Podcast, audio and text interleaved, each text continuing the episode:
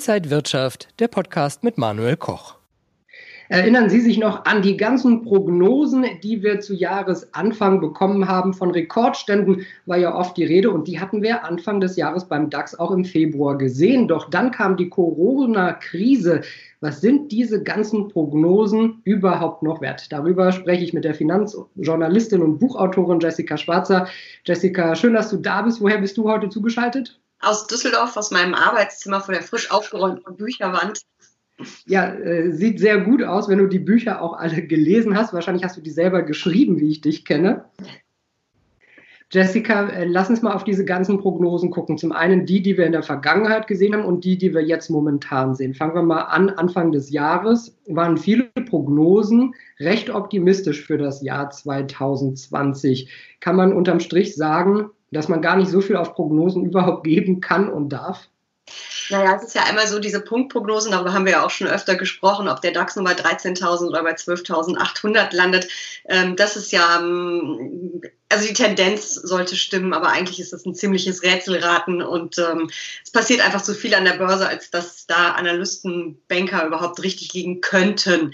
Ähm, Jetzt sind die natürlich alle das Papier nicht mehr wert, ähm, auf das, das sie gedruckt worden sind, weil die Corona-Krise um die Ecke kam, der Coronavirus vielmehr erstmal. Und damit konnte ja wirklich keiner rechnen. Das ist ja der klassische schwarze Schwan für die Märkte gewesen. Und äh, damit äh, sind natürlich alle Prognosen hinfällig. Ähm, es gibt schon die eine oder andere Bank, die eine neue Prognose aufgestellt hat. Aber da sind natürlich überall extrem viele Fragezeichen dahinter ja alle, äh, die wir jetzt so sehen, Wirtschaftswissenschaftler, die sagen, es sind immer nur so, wenn, dann Prognosen. Also wenn das und das passiert, wenn die Geschäfte so und so lange zu haben, dann wird die Wirtschaft so und so runtergehen. Aber auch das ist doch alles momentan eher ein Schauen in die Glaskugel, oder? Ja, ich befürchte es auch, weil wir eben einfach nicht wissen, wie lange sitzen wir noch zu Hause in unserem Homeoffice, wann können wir wieder reisen, wann machen wirklich alle Geschäfte auf und gehen wir dann auch alle sofort wieder in die Geschäfte. Ähm, ich glaube, dass viele auch sparen werden. Viele, die in Kurzarbeit sind, werden sicherlich nicht gleich shoppen gehen, wenn alles wieder offen ist. Ähm, das werden wir sehen. Es wird bestimmt eine ganze Menge Pleiten geben. Es gibt viele Rettungsprogramme, Hilfsprogramme jetzt schon. Reicht das? Wissen wir alles nicht. Ähm, Deswegen klar, Prognosen sind im Augenblick äh, ja so Annäherungswerte allerhöchstens. Wir haben ganz am Anfang äh, recht früh gehört, da hat das IFO-Institut äh, gesagt, man könnte sich in den schlimmsten Szenarien einen Minus beim BIP von bis zu 20 Prozent vorstellen. Dann kam die Wirtschaftsweise mit einem Gutachten, dann kamen die Wirtschaftsforschungsinstitute mit einem Gutachten. Sagen wir mal, es äh, liegt je nach Szenario vielleicht so bei 5 Prozent Minus beim BIP für 2020. Kann man sich darauf jetzt so ungefähr verlassen als Daumenregel? Ähm, schwierig. Also wir haben auch den IWF gehabt kurz nach Ostern, der ähm, ein BIP-Minus für Deutschland von 7% vorhergesagt hat. Äh, eben die führenden Ökonomen und die ganzen Institute in Deutschland, da war es ja im Schnitt minus 4,2 ich hoffe, es ist nur minus 4,2. Äh, die ganz harten Prognosen, die wir am Anfang haben, das waren ja auch viel Quartalsprognosen. Also das erste Quartal ist ja noch halbwegs okay wahrscheinlich, weil es ja erst, unser Lockdown kam Mitte, äh, wann kam der denn eigentlich? Der kam sogar erst, ja, der kam im März, Mitte März. Ähm, das heißt, da lief ja noch einiges vorher. Ähm, das zweite Quartal wird wahrscheinlich eine Katastrophe. Äh, vielleicht aber auch nicht, wenn wir jetzt in den nächsten Wochen schon wieder raus dürfen. Es ist wirklich alles mit vielen, vielen Fragezeichen versehen. Und ähm, wir müssen halt gucken, wie die Unternehmen reagieren. Wir haben Zahlen von Daimler vor kurzem auch gesehen. Da ging es äh, beim Gewinn um über 70 Prozent nach unten. Da sehen wir doch schon, wie gerade bei Schlüsselindustrien wie der Automobilbranche diese Krise auch eingeschlagen hat. Ja, es gibt eine Studie von der DZ Bank, da heißt es, dass die DAX-Gewinne zwischen 50 und 80 Prozent zurückgehen von den DAX-Unternehmen. Ähm, die Mittelständler, MDAX, SDAX, die wird es auch hart treffen. Und äh, wir sehen es ja bei den Autokonzernen, du hast gerade die Zahl von Daimler genannt, da stehen ja alle Bänder still. Das trifft natürlich auch die Zulieferer. Das ist ja ein riesen Rattenschwanz, was da noch hinten dran hängt. Ähm, da wird es einige Unternehmen wirklich bitter treffen. Und ähm, ich bin gespannt, wie schnell die sich davon erholen, weil gerade so Sachen wie ähm, ein Auto ist eine größere Investition. Ähm, da wartet man jetzt vielleicht auch erstmal noch mal ein paar Monate und ähm, wie sich überhaupt jetzt alles entwickelt, bevor man sich sowas kauft. Es gibt ja auch die Diskussion um Dividenden. Also sollen Konzerne, die Geld vom Staat nehmen, in welcher Form auch immer, als Kredit oder Kurzarbeitergeld oder wie auch immer, äh, sollen die noch Dividenden zahlen? Wie siehst du das? Es ist ein bisschen schwierig, glaube ich, wenn sie das tun, Dividenden zahlen und gleichzeitig das Geld vom Staat nehmen. Auf der anderen Seite gibt es natürlich auch das Argument, das sind ja Gewinnausschüttungen der Gewinne, die sie 2019 gemacht haben und da lief es ja noch. Aber ich glaube, äh, die Konzerne tun gut daran, wenn sie sagen, wir kürzen die Dividende oder wir setzen sie aus, behalten die Liquidität im Unternehmen und vor allen Dingen gerade dann, wenn sie auch noch Geld vom Staat brauchen. Wenn wir auf den DAX gucken, äh, also die einen sagen, es geht jetzt nach oben, die anderen sagen, es ist jetzt eine Erholung, aber wir sind in einem Abwärtstrend und es wird auch noch mal abwärts gehen. Ähm, wie ist deine eigene Meinung? Ach, ich finde das wahnsinnig schwierig. Ähm, ich glaube, wir müssen wirklich die Quartalszahlen abwarten, wie hart es die Unternehmen jetzt schon getroffen hat ähm, und was sie prognostizieren für den Rest des Jahres, wenn sie sich das überhaupt zutrauen. Es gab ja auch schon Unternehmen, die gesagt haben, Prognose nicht mehr möglich. Ich glaube aber, dass wir das Schlimmste hinter uns haben an der Börse. Ähm, ich glaube aber auch, dass wir weitere Rücksetzer sehen werden. Die Nervosität ist extrem groß. Wir haben diesen Crash am Ölmarkt gesehen, der ja auch nochmal die Aktienmärkte stark belastet hat. Ähm, ich glaube, wir brauchen starke Nerven. Es wird kein tolles Börsenjahr werden, auch nicht, wenn wir noch eine Erholung sehen sollten.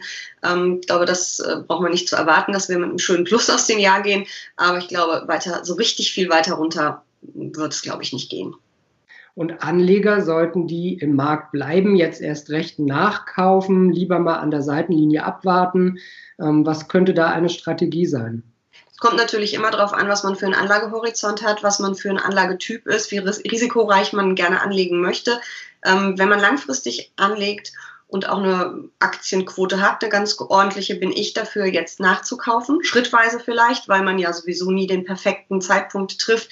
Vielleicht in in drei oder vier Schritten monatlich oder auch zwei wöchentlich ähm, würde ich jetzt ein Aktien einsammeln, weil sie schon deutlich günstiger bewertet sind als ähm, noch vor ein paar Wochen. Und ich denke, wenn man einen Anlagehorizont von mehreren Jahren hat, dann ähm, macht man da auf keinen Fall was falsch, wenn man jetzt ein bisschen nachkauft.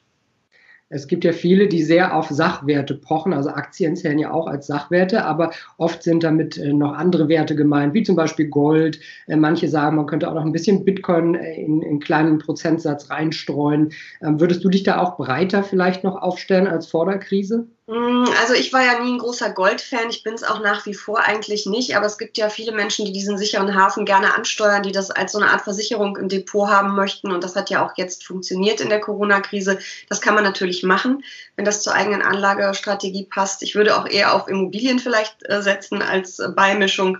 Ähm, Bitcoin ist mir dann doch ein bisschen zu spekulativ.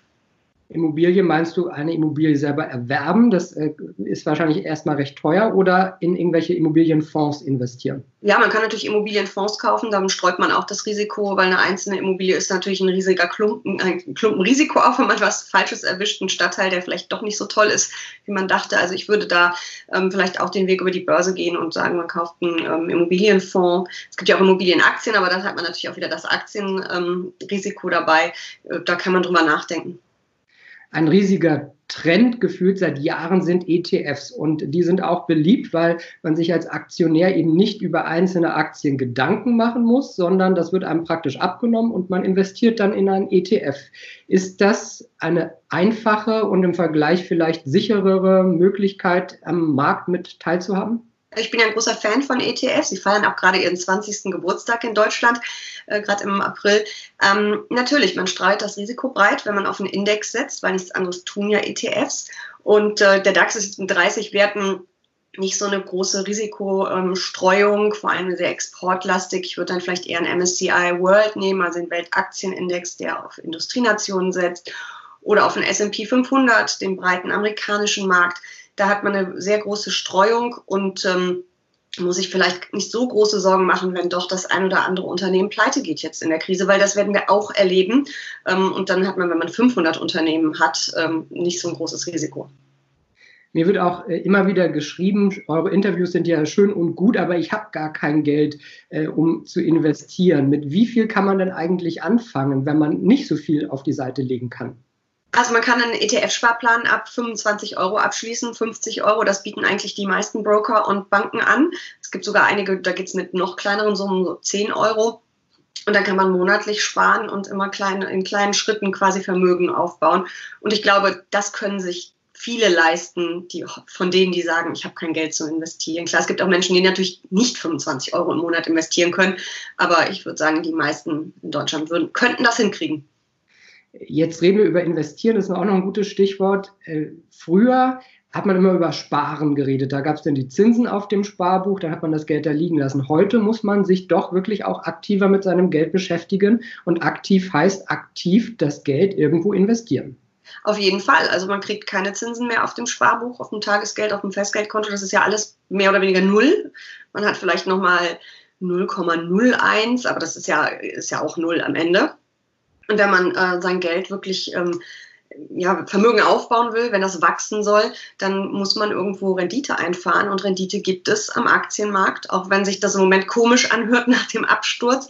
Ähm, aber es wird wieder Dividenden geben, es wird wieder Kurssteigerungen geben und man muss es eben langfristig sehen. Ja. Man darf bei Aktien jetzt nicht ähm, auf Sicht von Wochen, Monaten oder auch nur ein oder zwei Jahren investieren, sondern man sollte da schon eher so zehn Jahre ähm, in solchen Dekaden denken. Weil wir jetzt mit Prognosen angefangen haben, jetzt äh, frage ich dich mal, wie ist denn deine Prognose? Wann sind wir beim DAX wieder bei den alten äh, Höchstständen so um die knapp unter 14.000 Punkten.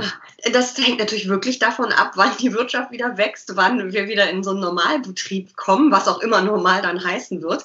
Ähm, ich glaube, dieses Jahr werden wir das nicht mehr sehen. Wenn wir Glück haben, sehen wir es im äh, kommenden Jahr. Da wird ja erwartet, ähm, zum Beispiel IWF, dass wir da schon wieder ähm, 5, 6 Prozent wachsen werden, die Weltwirtschaft. Ähm, wenn das wirklich gelingt, dass wir uns so schnell erholen, dann könnte ich mir das gegen Ende kommenden Jahres, also 2021, vorstellen. Jessica, vielen Dank äh, für die Einblicke. Wir behalten das beide auch weiter im Auge und das wird sicher nicht das letzte Interview dazu gewesen sein. Danke. Alles Gute und liebe Zuschauer, danke Ihnen. Bis zum nächsten Mal.